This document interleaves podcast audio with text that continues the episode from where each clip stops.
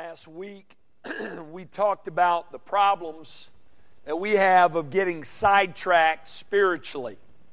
At times, it's idols in our life that become more important to us than, than God and, and time spent with Him. Other times, it's trials that come that keep our, our focus off of who God has called for us to be in Jesus and what Christ has called for us to do as his disciples. And then we looked once again at the example of the Apostle Paul and talked about the fact that the Apostle Paul is a wonderful example for us for how to stay the course spiritually for Christ. We said that though Paul had a lot of ups and downs in his life and in his ministry, he remained faithful to the calling that Christ had placed on his life. Wherever the circumstances led Paul is where Paul continued in his ministry. He was unwavering in his ministry. He stayed the course, fought the good fight, persevered through ups and downs, highs and lows. And we talked about last week, and we're going to definitely see that again this week as well. For the past several weeks now, we've been with Paul in Caesarea. And I joked last week, he's been there about two years, and it feels as if we've been there with Paul for about two years now, right? There's a lot that Luke gives us on Paul's time in Caesarea. And he is in custody there. Remember, he was arrested in Jerusalem and sent there for his own safety. And though both Roman governors at this time who were in Caesarea, Felix and then Festus, who replaced Felix, they find no fault in Paul, we learn that they keep him locked up as a favor to the Jews, to appease the Jews who wanted Paul dead. Festus went as far trying to please the Jews as uh, suggesting that Paul be tried again in Jerusalem before Festus. But remember, Paul appealed to Caesar in Rome, and Festus responds by saying, To Caesar you have appealed, to Caesar you shall go. But as we have talked about over the past few weeks, Paul is still in Caesarea, right? He has not yet left because Festus has a problem on his hands. Though Paul has appealed to Rome to be tried there, he is not found guilty of anything. In this day, Festus was required, along with sending a prisoner to Rome, to send a report along with that prisoner, and in that report were to be the accusations made against the prisoner. But in Paul's case, there have been no accusations made against Paul that is stuck. Paul is, is innocent, and he is being kept by Festus as a favor to the Jews. So Festus has a problem on his hands. Festus knew that it would not be good for him to send a Roman citizen to Rome who's not guilty, right? But he also knew that if he let Paul go, he's going to have a problem on his hands with the Jews in Jerusalem and in Caesarea and elsewhere who wanted Paul dead. So Festus is in a bad spot here. That is until Herod Agrippa II shows up, King Herod. Festus thinks he's going to be let off the hook here when, when Agrippa shows up and Agrippa at this time was just doing that which was customary. He was visiting the new ruler over Judea. And Agrippa at this time is the king of the Jews, but he had no real authority at this time. He just had a title. But Festus knew that him being king of the Jews, he was knowledgeable of all things Jewish. And if Paul was at fault in any way from a Jewish perspective, Festus thought Agrippa would, would see it. And then he could get Festus something that he could put in this report to send with Paul to Rome that might carry some weight there and get him off the hook. And so Festus talks with Agrippa about the situation, and Agrippa agrees to meet with Paul. And last week we looked at the uh, first half of chapter 26 of Paul's defense in Caesarea before Agrippa. And we see in this chapter, and we'll see today, we saw it last week, we'll see it again today, how Paul stays the course. He continues to be faithful and take advantage of every opportunity that God gives him in ministry. Now, I said last week, I probably would not have responded in this way. I've been held up in Caesarea for a couple of years. I've appealed to Rome, and they want to put me on trial again to say the same things I've already said. If I were in Paul's sandals, I would have probably said, Listen, I've already answered you guys. I've appealed to Caesar. Get me to Rome. Paul doesn't do that, does he? He doesn't. Takes advantage of every opportunity. So, I want to jump back into this story this morning and I want to do a short review of what we talked about last week for those of y'all who are out or are visiting. And then I want to finish out this chapter. We said last week that Paul on trial here, this last trial in Caesarea, this passage that Luke records for us, it breaks up nicely into three parts. First, we have the permission granted to speak. Then you have the message proclaimed by the accused. And lastly, you have the response of those present. First, notice quickly in review the permission granted to speak. In verse 1, Agrippa gives Paul permission to address he and Bernice and Festus and the others, and boy, was Paul ever ready to speak. We talked about this last week. He had a sermon ready. Paul was always ready to give an account for the hope that he had in Jesus. And believers, we should be ready as well. We talked last week about how we need to ready ourselves. And in your study guide this week, you've noticed we, we've addressed that how to be prepared when those opportunities come. Paul was. Though Paul had appealed to Caesar and had his sights set on Rome, he doesn't squander this opportunity. We said last week that in the trials of his life, Paul saw ministry opportunities. He did not let trials and difficulty get him off track spiritually. He was faithful. And wherever that faithfulness landed him, that's where he remained faithful and continued on in ministry, and he took advantage of every opportunity that was given him, especially during the trials. In the trials of Paul's life, he saw ministry opportunities. Believers, what about you? Do you take advantage of those opportunities given you? Are you making the most of every opportunity that God has given you? Are you ready? If the opportunity were to present itself today, are you ready to give an account for the hope that you have in Jesus? Paul was, and Paul did. And he responded with a great message. That's point number two the message of the accused. We learned in the passage we looked at last week that when given the opportunity, Paul shares God's gospel message. And there are four parts to Paul's message. First, he tells of his Jewish past. This is just a review. He tries to establish common ground with his Jewish accusers to show that he was once where they were, except he was more zealous.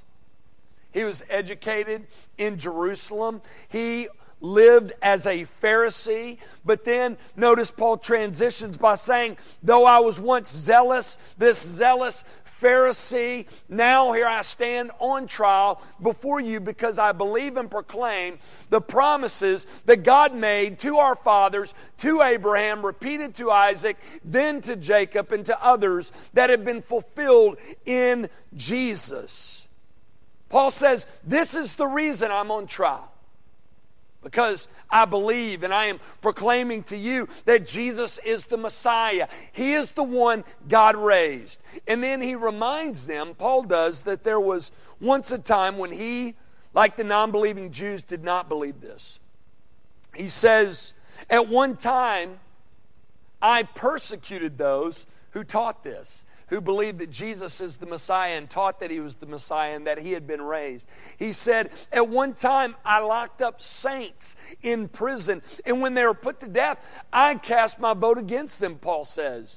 He says, I chased them all over everywhere. I persecuted them to foreign cities. I tortured them, caused them to blaspheme. He says, I used to persecute Christians for believing in Jesus, but I was wrong. I have come to understand that Jesus is, in fact, the Messiah. Now, how did Paul come to this conclusion?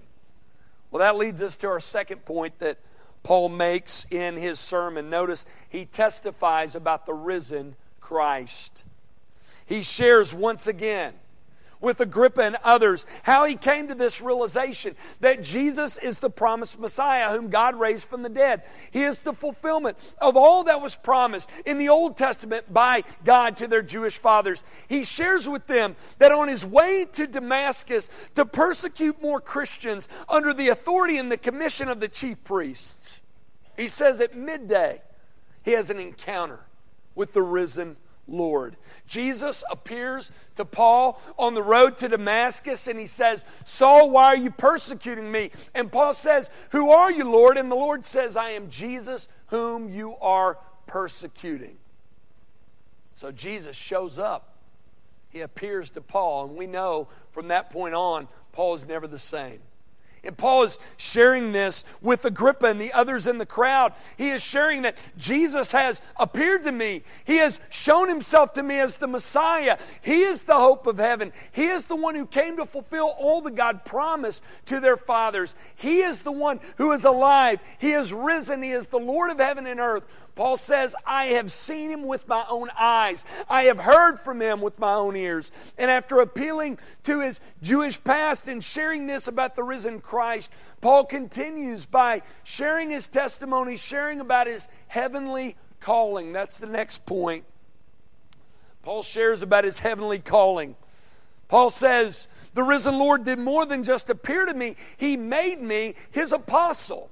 The word translated sending in verse 17 is the Greek word apostello. It's where we get our word apostle.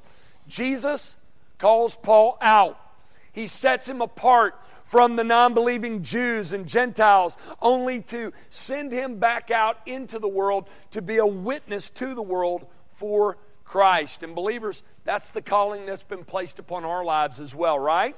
We have been called out of this world. We've been set, set apart from the world only to be sent back into the world to be witnesses for Christ to the world. That's the calling that's been placed upon us. And Paul shares about this calling. He says in verse 18 of Acts 26 that Christ has commissioned him. God has sent him to minister to non believing Jews and Gentiles for the purpose, verse 18, of opening their eyes so that they might turn from darkness to light, from the power of Satan to God, that they may receive forgiveness of sins and a place among those who are sanctified by faith in Jesus. Again, we discussed that passage this last week. Paul then explains to Agrippa in verses 19 through 21 that he's been obedient to this calling that's been placed on his life. Let's pick up in verse 19. Paul says this Therefore, O King Agrippa, I was not disobedient to the heavenly vision. Paul says, I have remained faithful. I have stayed the course. I have not wavered in doing what Christ has commissioned me to do. Verse 20. But declared first to those in Damascus. Remember, Paul's ministry to the Jews began there. Right after he received his sight, he began ministering in Damascus until they wanted to kill him. Then they had to sneak Paul out of Damascus. Then he made his way back to Jerusalem and he ministered to the Jews there until they wanted to kill him. And then Paul had to be snuck out of Jerusalem. And he says, I ministered like this all throughout the region of Judea and also to the Gentiles, telling them that they should repent and turn to God and get this, underline this part performing deeds in keeping with their repentance. Now, isn't that interesting? Paul not only told them that they are to repent and turn to God, but he tells them, get this, that they are to be performing deeds in keeping with their repentance. In other words, Paul says you're to be fruitful, believers. Listen, we've talked about this over and over again. Followers of Christ, surprise, surprise, follow Christ. And they bear fruit. Scripture is crystal clear on this. God returns to this over and over and over again in His Word. Now, good works are not the root of our salvation. They're not. They don't make us right with God, but they are the fruit of our salvation. They show that we have been made right with God. Look at this quote by John MacArthur on this verse up on the screen. I love this quote. He says, Repentance involves a change of mind that results in a change of behavior. We'll leave that up for a minute. You can mark that down. Repentance involves a change of mind that results in a change of behavior. Very, very good. Verse 21. For this reason, the Jews seized me, Paul said, in the temple and tried to kill me. Remember, they hated the fact that Paul was sharing a message that said Gentiles could be forgiven of sin and made right with God and remain non Jewish. They didn't like that. See, the Jews like to think that they had the market cornered when it came to salvation. They thought that salvation was for the Jews and Gentile converts to Judaism. But that's not Paul's message. You know why it's not Paul's message? Because it's not God's message. It's not God's message. Paul continues to remain faithful to this heavenly calling. Well, we're going to. Uh, continue on in verse 22, and we're going to finish out Paul's message this morning, and then we're going to look at the response of Festus and the response of Agrippa and the response of those in the crowd, and we're going to look at Paul's response as well. Notice after Paul tells of his Jewish past, appeals to his Christian conversion, shares about his heavenly calling, he ends by explaining the gospel to them using their scripture. That's the last point there of Paul's sermon. Paul explains the gospel using their scripture. Look at verse 22. Paul says, To this day I have had the help that comes from God. Let's stop there for just a minute. I, I love this. You know, Paul took every chance he could get to give God all the credit for everything. Isn't that great? If Paul does that, shouldn't we? Shouldn't we? He says, from that day, the day when he had that encounter with Christ, to this day, I have had God's help all along the way. God has guided me and directed me all along. He is the one who delivered me, He empowers me, He has protected me in ministry, He has used me, and He is the one who has brought the fruit, right? God deserves all the credit. And, believer, He deserves all of the credit in your life for where you are spiritually and for the fruit that comes from your life and the fruit that comes from your ministry. God deserves all the credit for that. Paul says, So I stand here testifying both the small and great to the rich and the poor, to the important and the insignificant by the standards of the world. Now, listen to this. I love this. There's a lot I love about this passage, right? Have you noticed that? Saying nothing but what the prophets and Moses said would come to pass. And what did they say would come to pass? Look at verse 23. That the Christ must suffer, and that by being the first to rise from the dead, he would proclaim light both to our people and to the Gentiles. Paul does this over and over again when he is ministering to the Jews. He appeals to their fathers. He appeals to their prophets. He appeals to their scripture. And he basically says, Nothing I am saying to you is contrary to what Moses and the prophets have said all throughout scripture. Believers, do you realize that the Jewish writers of the Old Testament wrote about Christ's suffering? Do you know that? Read David's words in Psalm chapter 22, written hundreds of years before Christ came to earth, where he says, My God, my God, why have you forsaken me? Does that sound familiar to you? Those words were uttered by Christ at the cross. David says, For dogs encompass me, a company of evildoers encircles me. They have pierced my hands and feet. Sound familiar? They divide my garments among them, and for my clothing they cast lots. Sound familiar? Read Isaiah's words in Isaiah chapter 53, written hundreds of years before the earthly ministry of Christ, where he says, He was despised and rejected by men, a man of sorrows and acquainted with grief. He was pierced for our transgressions, He was crushed for our iniquities. Upon Him was the chastisement that brought us peace, and with His wounds we're healed. Oh, we like sheep have gone astray. We have turned everyone to his own way, and the Lord has laid on him, on Christ, the iniquity of us all. It's all there. Think about all the pictures that the different sacrifices paint for us of Jesus. Think about the Passover lamb. Think about the Feast of First Fruits that Paul says points to Jesus' resurrection that took place on the way, by the way, on the first day of the week after Passover. It's all there. Paul says, according to Moses and your prophets, salvation will be made available through Jesus, get this, to the Gentiles. To the Gentiles. Now, are you telling me that the Old Testament teaches that salvation, the salvation that this Messiah will provide, will that he will accomplish, it will extend to the Gentiles. Where are we told that? All throughout the Word. You better believe it, believers.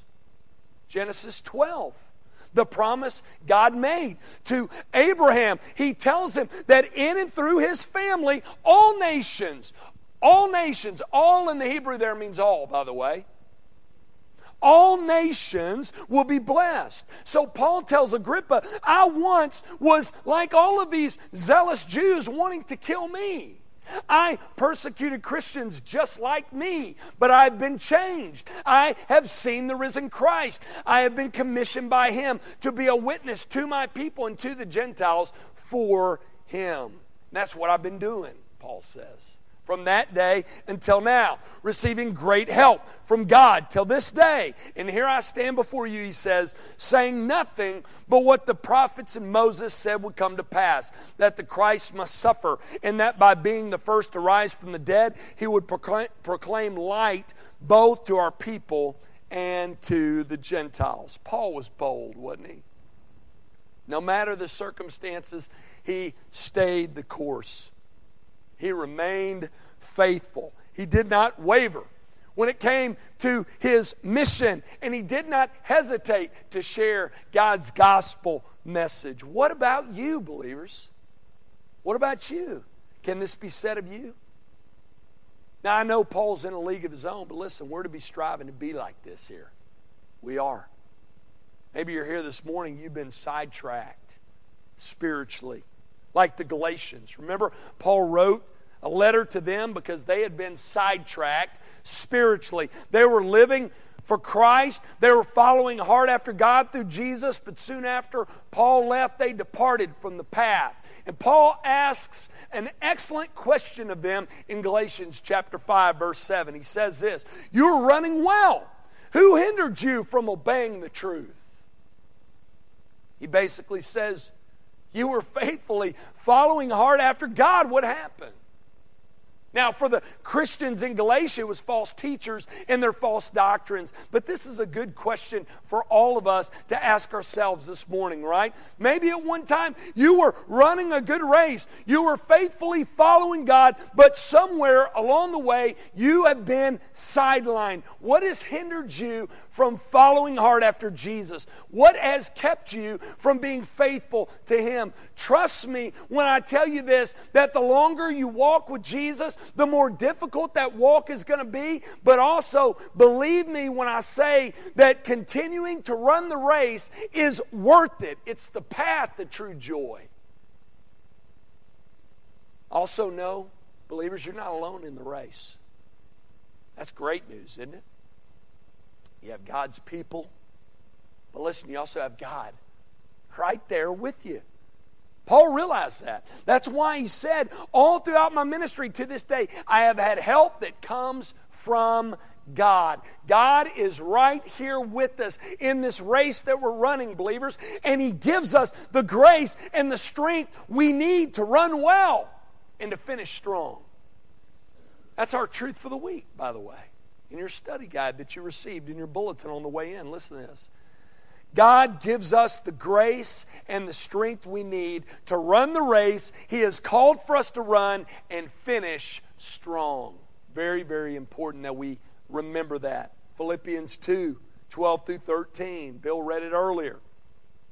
Therefore, my beloved, as you have always obeyed, so now, not only is in my presence, but much more in my absence, work out your salvation. Work out your own salvation with fear and trembling, for it is God who works in you, both to will and to work for his good pleasure.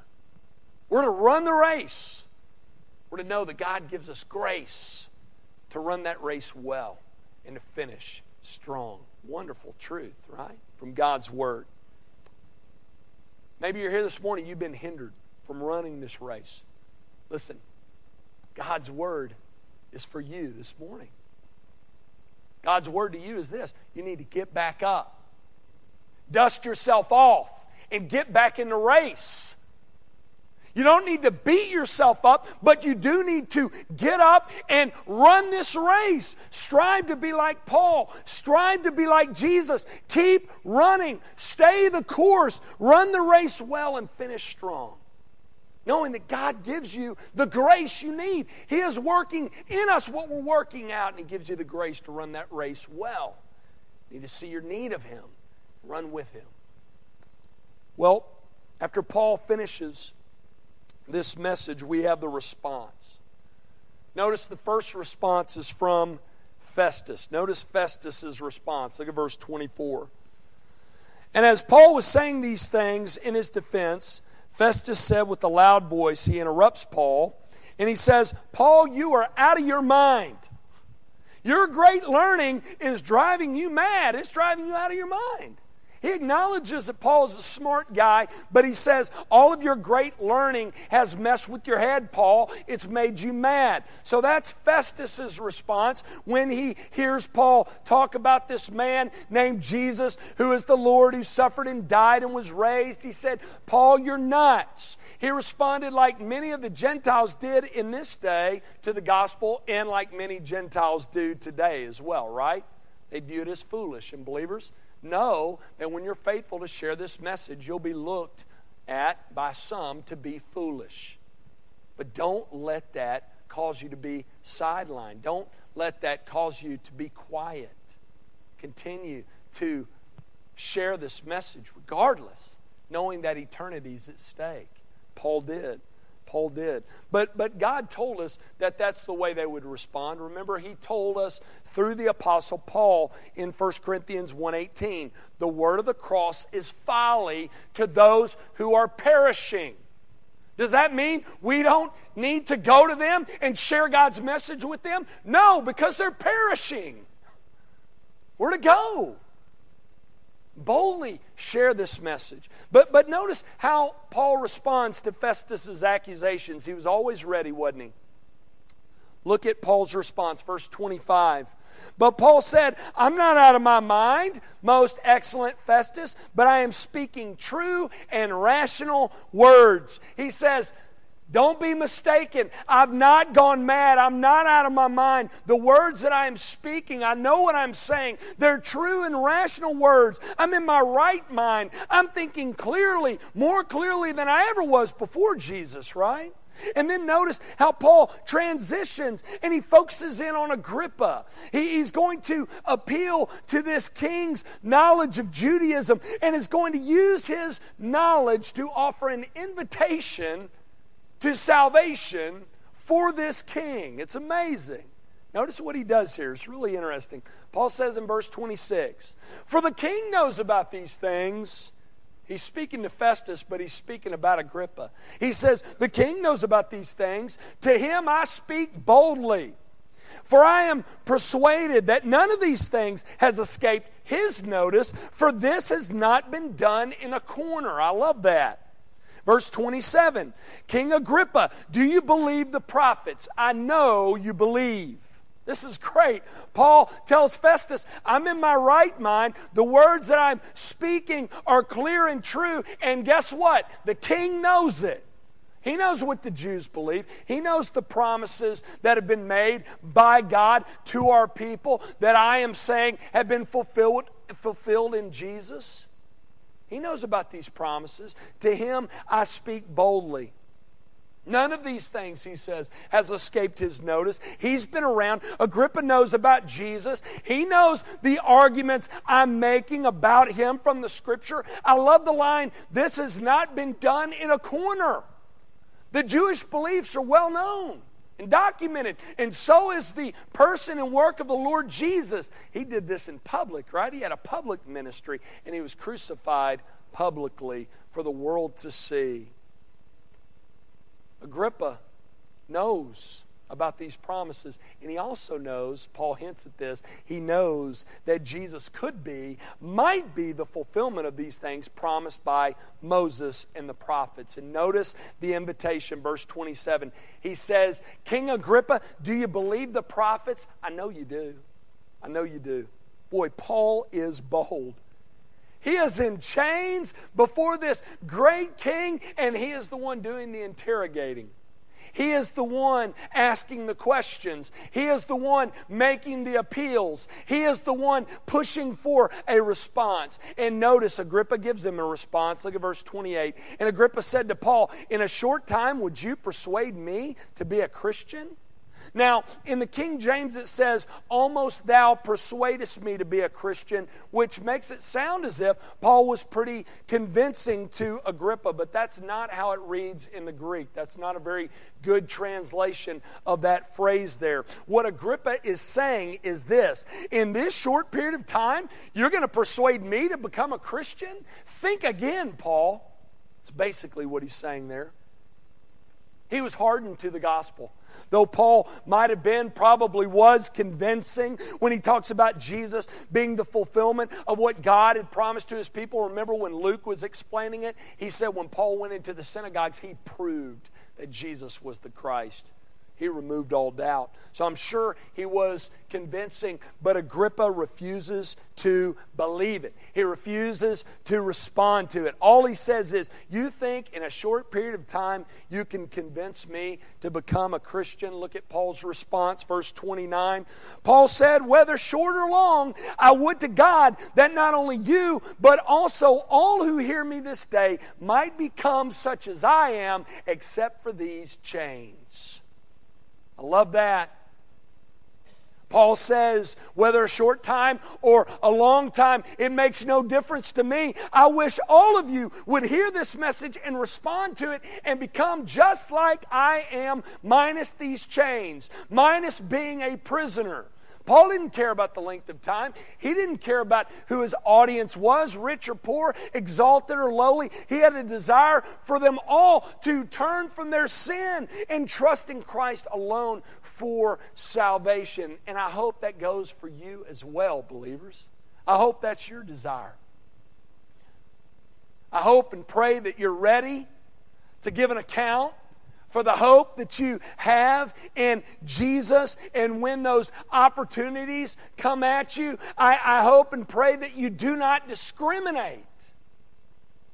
You take that message and you boldly share it to whomever God places in your path, rich or poor, high and lifted up by the world's standards, or, or lowly and forgotten about, whoever it is. You don't discriminate and you share the message boldly. Paul did. Well, how does Agrippa and the rest listening respond to the message? Let's look at it, verse 30. Notice the audience's response. The king rose, and the governor and Bernice, notice she's always associated with Agrippa. That was his sister, who was also his lover. Holy Spirit highlights that for us, that relationship. And those who were sitting with them, verse 31, And when they had withdrawn, they said to one another, This man is doing nothing to deserve death or imprisonment. And Agrippa said to Festus, This man could have been set free had he not appealed to Caesar. So notice after this trial, the king rose with the governor and Bernice and those sitting with them. And when they left the assembly, they gathered together in private and they agreed that Paul had done nothing to deserve death or imprisonment. And Agrippa told Festus, Paul would not be in this mess. He could have been set free had he not appealed to Caesar. So Paul lays out this gospel message. He directs it primarily at this Jewish king because he knows that he has some understanding of Judaism and he seems to be tuned in to what Paul is saying and did not view Paul as being crazy like Festus did. And he shares this message with him. And how does Agrippa respond? He doesn't, does he? he's indifferent. He's indifferent to it. He, along with others in the crowd, along with Festus, states that Paul is innocent. But he, like Pilate did with Jesus, like Felix did with Paul, like Festus did with Paul, he says there's no fault in him. He's not guilty of anything. But he, like Pilate and like Felix and like Festus, did not believe and trust in Christ as a result. Instead, Agrippa says he could have been set free had he not appealed to Caesar. And then he suggests that he just be passed along, sent on to Rome, and out of their hands. He remained indifferent to the gospel Paul preached. Agrippa's story, like Felix and like Festus, is extremely sad. And it's a story that's told over and over again on a daily basis. They had Paul in their midst sharing God's gospel, and they did not respond to it. They remained indifferent to the message. How about you? If you're here today and, and you've been listening, if you have been with us for a few Sundays, hopefully you have heard this message, God's gospel message, but have you responded to it? Do you realize that though God has created you to live in relationship with Him, you are set against Him in your sin? Do you realize that? Do you realize that though you deserve God's wrath and judgment, like we've been singing about this morning, because of your sin, because God is a holy and just and righteous God, you deserve that. Do you realize that God has demonstrated His love? For condemned sinners like you and me by sending his son, God the Son, who stepped out of eternity and into the world in which he created to live for us and die for us and be raised for us so that we, through faith alone, in him alone, could be forgiven of sin and made right with God through faith in Jesus. Do you realize that? That's the message of the gospel. If you're here this morning and you're listening now, I pray that you would not respond like Agrippa, not respond like Felix, not respond like Festus. My desire, like Paul, each and every Sunday, is that you would hear the message, and that if you have not responded to the message, that you would do so today, no matter who you are. That you would turn from your sin, no matter what you've done, and you would make Christ your Lord. If you're here, you're not trusting in Christ alone for your salvation, now's the time. I urge you today, turn over the reins of your life. Give your life up and over to Jesus and be saved. Let's pray.